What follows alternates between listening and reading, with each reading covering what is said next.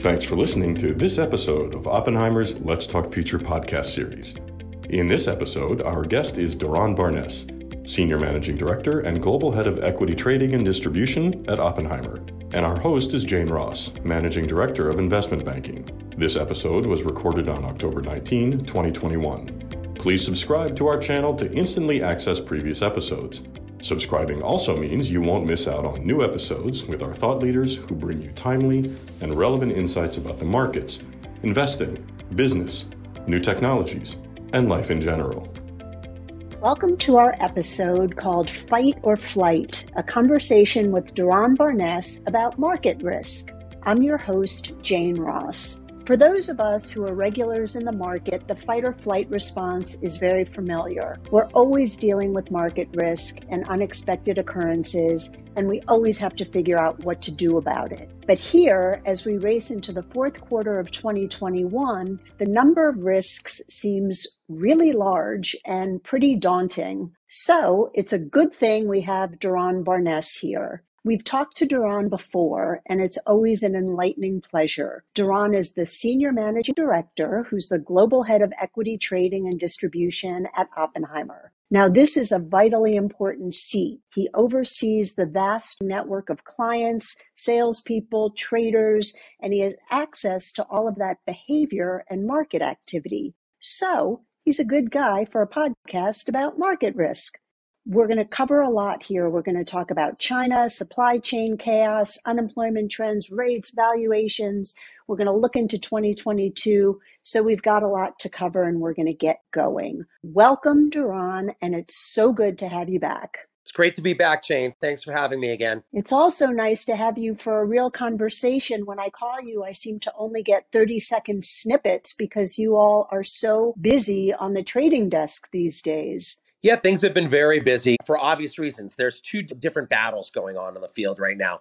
The long-term vision on what's going on with the markets and everyone's cautious approach to the markets being at lofty levels and what would force them to come in. There's a lot outstanding, which we can cover in the long term. But I think where we've been busy in the last few months, Jane, is the activity of our institutional clients and our retail clients. If you look at the facts, and the market's been doing very well, there has been a fundamental understanding that the Fed is there providing liquidity. Also, performance dispersion has never been greater between the mutual fund community and the hedge fund community. This is the largest gap in history. If you look at the average performance for hedge funds in the last ongoing year is roughly 3% gain, whereas the mutual fund community is up somewhere around 15 to 17% alongside the marketplace. That dispersion is pretty big, so that forces a lot of activity. With headlines of inflation concerns, with headlines of our future labor market concerns. And there's just been a lot of movement. So that's where we are right now. And throw in earnings season, which is always particularly busy. But let's start and get into some of those risks that you referenced. You know, for me, sort of the biggest unknown and risk is China. We seem to get frequent headlines. We just got GDP numbers out of China. I'd be interested in your take, given your vantage point. Well, there are a lot of different components on China. This is, in my opinion, the most paramount topic that we could be focused on the markets. First, if we look at their actual economy, it has been a lot weaker. Retail sales numbers have been weaker. Their GDP number came in light. And so they've been doing things to stimulate their economy. In addition, the Evergrande issue in the real estate arena. And as you know, there is still a lot of questions surrounding that. Is how severe is that problem? Is it a long-term capital problem from 1997, 98? Is it a financial crisis problem? No one quite understands. And so I think on an economic level, that's a pretty significant problem that we're seeing. Well, yeah. And when you reference that, you know, in China, these things are so linked. I had read that 3/4 of household wealth is tied to property. So when you think about the ripple effect of maybe that creating more caution and slowing in the economy, that's a big unknown and a big risk for us. Yeah, Jane, it's a great point, though. You used the key word there, unknown. When China gets involved, whether it be their involvement in their own companies, or whether it be making statements on a daily basis. When they make statements, people listen, and it's overnight, and it's trading driven, and then you wake up and it kind of leads the way. Some examples of that are when they're talking about hanging on to energy supply. Well, that affects the energy markets in the morning, and it affects our futures market. Yesterday, they came out and said they're going to be offering out some more coal supplies. Well, that's positive. The market liked that, right? So they're back, working globally and sharing globally. Every day that China comes out with a negative headline, whether it be regarding their economy or whether it be their interference in their stocks, that makes the market start off on very loose footing. When there's a positive headline or a positive development, they believe that they've contained the Evergrande situation in real estate. That definitely gets people calmer. So their markets and their commentary are very important on a daily basis. Well, and that intrusion too is something that we're not that familiar with in terms of how they've controlled companies that can go public, tech companies' behavior. So there's a lot there. There's a lot there, and it's exactly right too. And remember, when they stimulate their economy like they've been doing, that affects the rates market. And our rates market tends to tie to Japan, Europe, etc., but not to the Chinese rate markets. So remember, we always talk about it, and we've talked about it together, about the velocity of movements in markets. And rate velocity and higher rate moves is a very, very dangerous thing. The market's not prepared for that. We ultimately know that the Fed will, in fact, raise rates over time. And we also know that the Fed will taper, which is a very important issue. Where's the liquidity going? Are we going to have significant volatility? And right now, why people are buying the dip? Volatility's low, earnings are coming in great. But China definitely can change that based on certain behaviors on a daily basis. It makes the market a little uncomfortable. Oh, yeah. And, you talk about sort of the big picture risks that are looming out there that we referenced. Every day we're reading about supply chain issues and the fact that goods can't get to consumers, that because of COVID, because of China, this has been a massive, massive disruption in the supply chain. And that's an unprecedented risk that we're dealing with. Yeah, Jane, that's a great topic, and obviously the one that's on everyone's minds right here, right now. Now, part of that is, development of COVID and things are out of our control. Some of that is man-made, stimulus checks, unemployment checks going for longer periods of time. And, when we look at the supply chain situation, 3% of the U.S. population quit their jobs in August. Okay. Since then, you've had people get let go, unfortunately, because of the vaccine mandate. So you're losing a lot of people in the marketplace. And it's also difficult to retain talented people who actually can help move product and manufacture product. The global markets are all being impacted by that. But in the US in particular, that's a huge concern. And that's what you're feeling right now. And that's a big topic between price inflation and labor constraints. With a supply shortage, that's why people are very concerned on the forward. You talk about that, the labor risks there too. I think with COVID, you've had demands come into the system. We're seeing some upward pressure in wages. Workers they have a new list of priorities, and where you work and how you work is now in the conversation. That's all new. And that's a stunning figure you gave us about the number of people that are exiting the workforce or quit their job. Again, to talk about the big risks, that's another new one for us. That's a new one. It's interesting. So a lot of those people we're talking about, Jane, they're at home now. And guess what they're doing? They're trading. They're trading, and they are a real, real big footprint in the marketplace right now. Case in point was over the weekend, Facebook was a big discussion point with the social media and social content outlets. And so Monday morning, it was discussed that Facebook was relatively cheap. And sure enough, Monday morning, Facebook was bought pretty aggressively. But it's interesting. It's a combination of the retail players coming in Monday morning and saying, we're going to follow this lead. And then the institutions follow as well.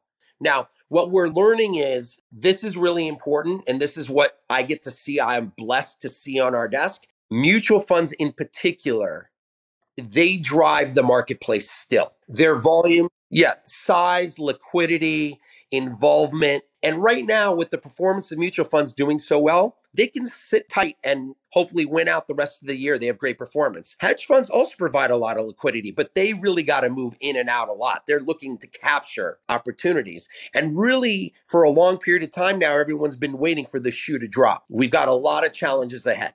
So that's what the shoe is that everyone's waiting to drop. And in terms of that retail customer and the headlines that we were reading about the PAC following certain names or taking on certain names, Has that abated? You mentioned Facebook, but in general, are you still seeing those kind of swings from the retail space? Yeah. So we get some very good data from our business as well as other firms around the street. They kind of publish that at the end of the day. We all thought that they would slow down, that would eventually slow down. And it did for a while in pockets, but it's still there and it's still not going away. I think it's here to stay.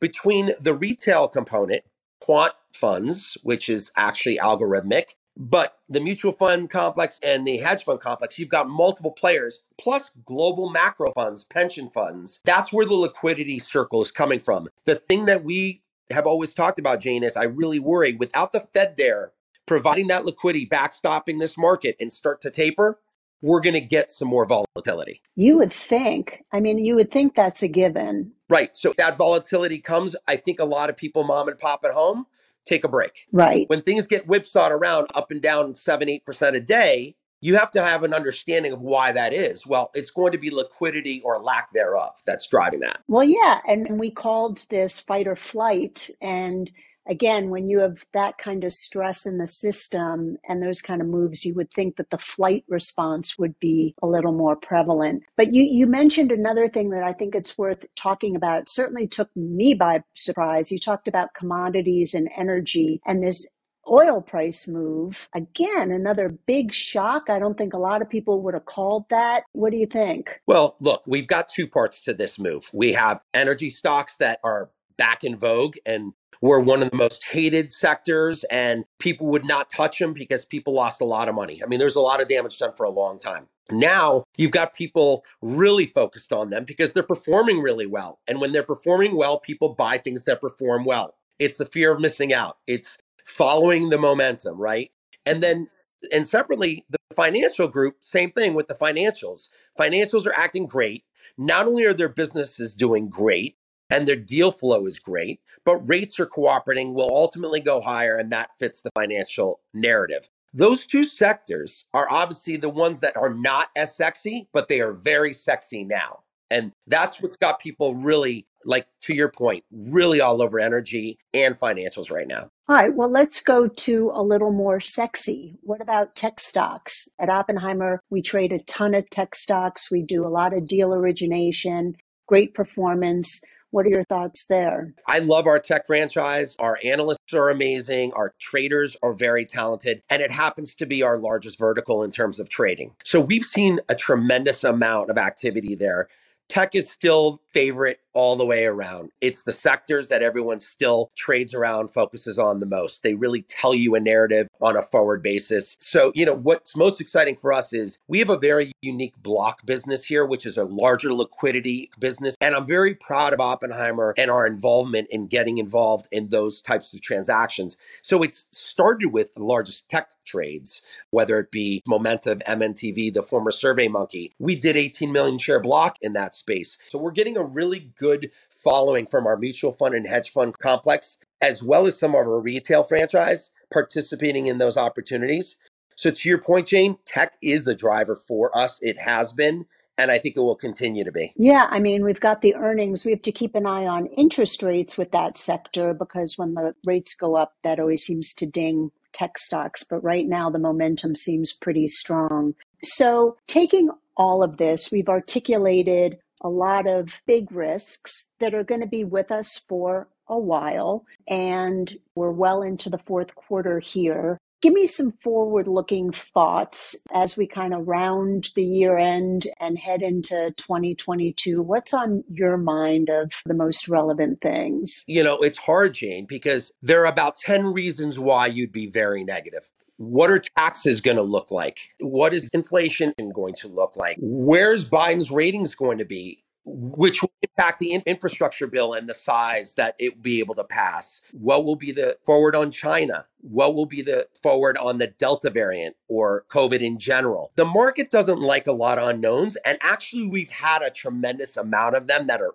just right there, out there. Rates, that's the topic du jour. Where are rates going? How quickly they're going? So there are a lot of things to be concerned about. But what I will tell you, I'm very excited about the pace of technology and the ability for people to digest information quickly, which is why I'm stressing the headlines out of China on a nightly basis are very, very important. I think understanding the global narrative, coming together as a country so that we can get our workforce back engaged. Let's pray people stay healthy. But there are a lot of really concerning things ahead. I'm extremely negative, unfortunately, for the start of 2022, because I just think all of these issues are kind of being kicked down the road right now, because we still have the Fed behind us and we still have people's performance to finish out the year.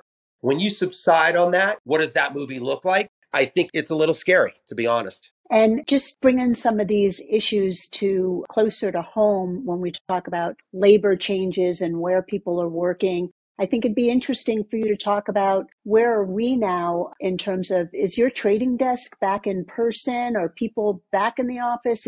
Are things still remote? I'd be interested to hear. On the distribution side, we host hybrid events with the optionality of in-person. So that's an improvement. And then as far as the trading desk goes, we're back. And so what we've been doing is, it's not dissimilar to what we were doing before. There's a process and a formula and a language that comes with our trading desk. And that has been put in place luckily for years. As far as the distribution network, some people are actually doing live meetings with our analysts, live meetings with companies. Some people are starting to tip their toe in the water. Some are still having meetings outside across the street from their offices. I think we've been in the forefront of doing the right thing at Oppenheimer. I love our leadership and how they're handling it. I think people care about being safe, but I also think wherever we are and whatever ball is thrown at us, we are prepared to handle it. And so I'm really proud of the team, especially in the whole equities franchise. We've worked very closely with the bankers, with the research analysts in the equity franchise, cross-asset, asset management, fixed income, and of course, private wealth. It's been a really nice story for us. I think the pandemic has actually helped us a little bit, because we were forced to come together quicker and tighter. Some of these forced changes have been good and helped us realize what's important. Listen, you've given us a lot to think about. I think we've touched on a lot of the big risks that are hanging over the marketplace. You've expressed your view heading into 2022, which is maybe keep that seatbelt pretty tight and stay a bit cautious.